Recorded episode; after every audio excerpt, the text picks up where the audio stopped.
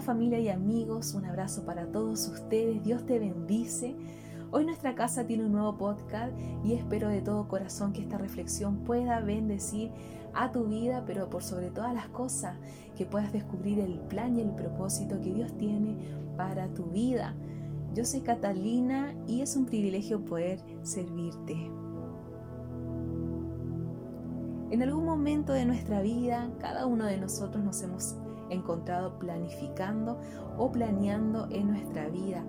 Muchas veces nuestro futuro, planeando qué estudiar, planeando a qué me voy a dedicar, a qué trabajo postular, planeando quizás a qué es lo que me, me voy a dedicar este año. Algunos han planificado viajar, otros han planificado adquirir alguna posesión. Las familias quizás hemos planificado tener un auto, una casa miles de cosas, ¿cierto? Cada uno de nosotros nos hemos encontrado planificando y hasta soñando. Soñar es gratis, dicen por ahí. Cada uno de nosotros también en algún momento se han hecho algunas preguntas como, ¿por qué estoy aquí? ¿Tiene sentido mi vida? ¿Importan las cosas que estoy haciendo? ¿Iré a cumplir esos sueños, esos anhelos y esos planes que tengo en mi vida personalmente? Todos nos hemos encontrado, queridos, en ese escenario en algún momento, unos más que otros, ¿cierto? Sin embargo, Jesús planeó algo más especial para ti y para mi vida.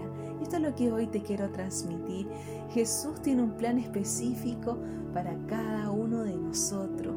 Y me gusta cuando nos encontramos en el libro de Jeremías, podemos ver un hombre, un joven, sí, que era un hombre que tenía una vida común, ¿cierto? Muy joven, a los 17 años, Dios lo llamó para poder ser el profeta de las naciones, un joven que comenzó su ministerio muy corta edad, ¿cierto? Y de él podemos aprender mucho. ¿Sabes por qué? Porque él aceptó, él descubrió el plan que tenía para su vida y realmente quiso cumplir ese plan específico. Y este joven ha aceptado, por supuesto, el plan que el Señor tenía para él. Mira lo que Dios le dice eh, el, Señor le dice ahí en Jeremías capítulo 1 versículo 10, hoy te doy autoridad para que hagas frente a naciones y reinos, algunos deberás desarraigar, derribar, destruir y derrocar a otros deberás edificar y plantar. Claramente este joven valiente llamado Jeremías había sido llamado a algo más profundo, específico en su vida, más que esos mismos planes, quizás personales que tenía. Hoy se encontraba en ese escenario aceptando el plan que lo impulsaría a tener una vida con un gran propósito y realmente el plan de Dios le daba significado, le daba valor a su vida. Y sabes que el Señor tiene, tiene para cada uno de nosotros ese plan específico que tú y yo debemos descubrir y que tú y yo debemos aceptar en medio de nuestros procesos y en nuestra vida, cuando nos encontramos eh, recibiendo a Dios en nuestra vida, cuando nos encontramos sirviendo al Señor, cuando dispongo mi corazón, cuando quiero abrazar ese plan y ese propósito que Dios tiene para mi vida y por sobre todas las cosas, cuando quiero y acepto ese plan que el Señor tiene para nuestra vida. Y es increíble saber que en medio del plan que Dios tiene para nuestra vida hay unas promesas que se incluyen ahí. Y yo quise destacar dos promesas, hay miles de promesas, ¿cierto? Pero yo quise destacar dos promesas en específico que el Señor cumplió y prometió a Jeremías. Por ejemplo, la primera fue que Él le iba a dar de su paz. Él nos concede de su paz. Cuando estamos en medio de su propósito, así como lo hizo Jeremías, cuando le buscamos de todo corazón, así como lo hizo Jeremías, siempre podemos encontrarle. Solo el Señor en toda circunstancia nos concederá de su paz.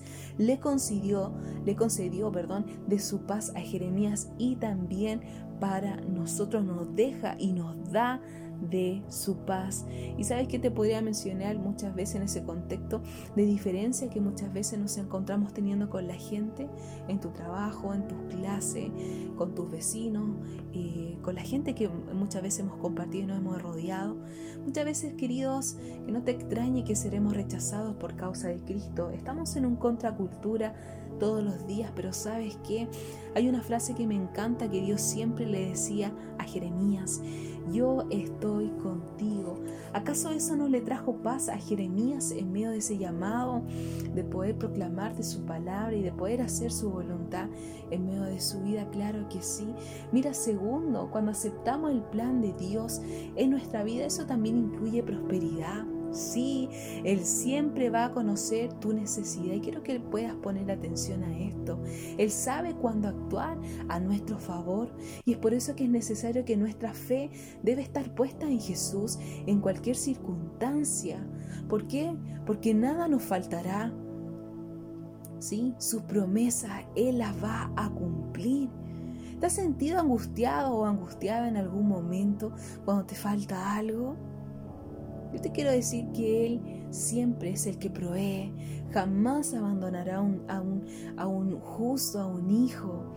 Él estará, estará con nosotros en cada circunstancia. Por eso que te quiero decir algo.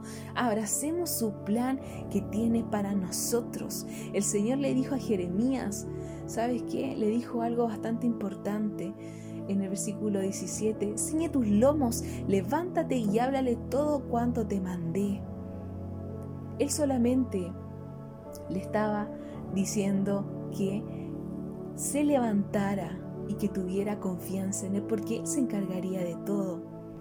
Él se encarga de realizar ese plan perfecto que tiene para nuestra vida y sabes que se encarga de todo lo demás en nuestra vida. Mira, Jesús no nos perdonó y no nos salvó por nada. Jesús tiene un plan para nuestra vida. Él dio su vida a la cruz porque Él sabía que tenía un plan para nosotros. Él sabía que Él también tenía un plan específico en su temporada.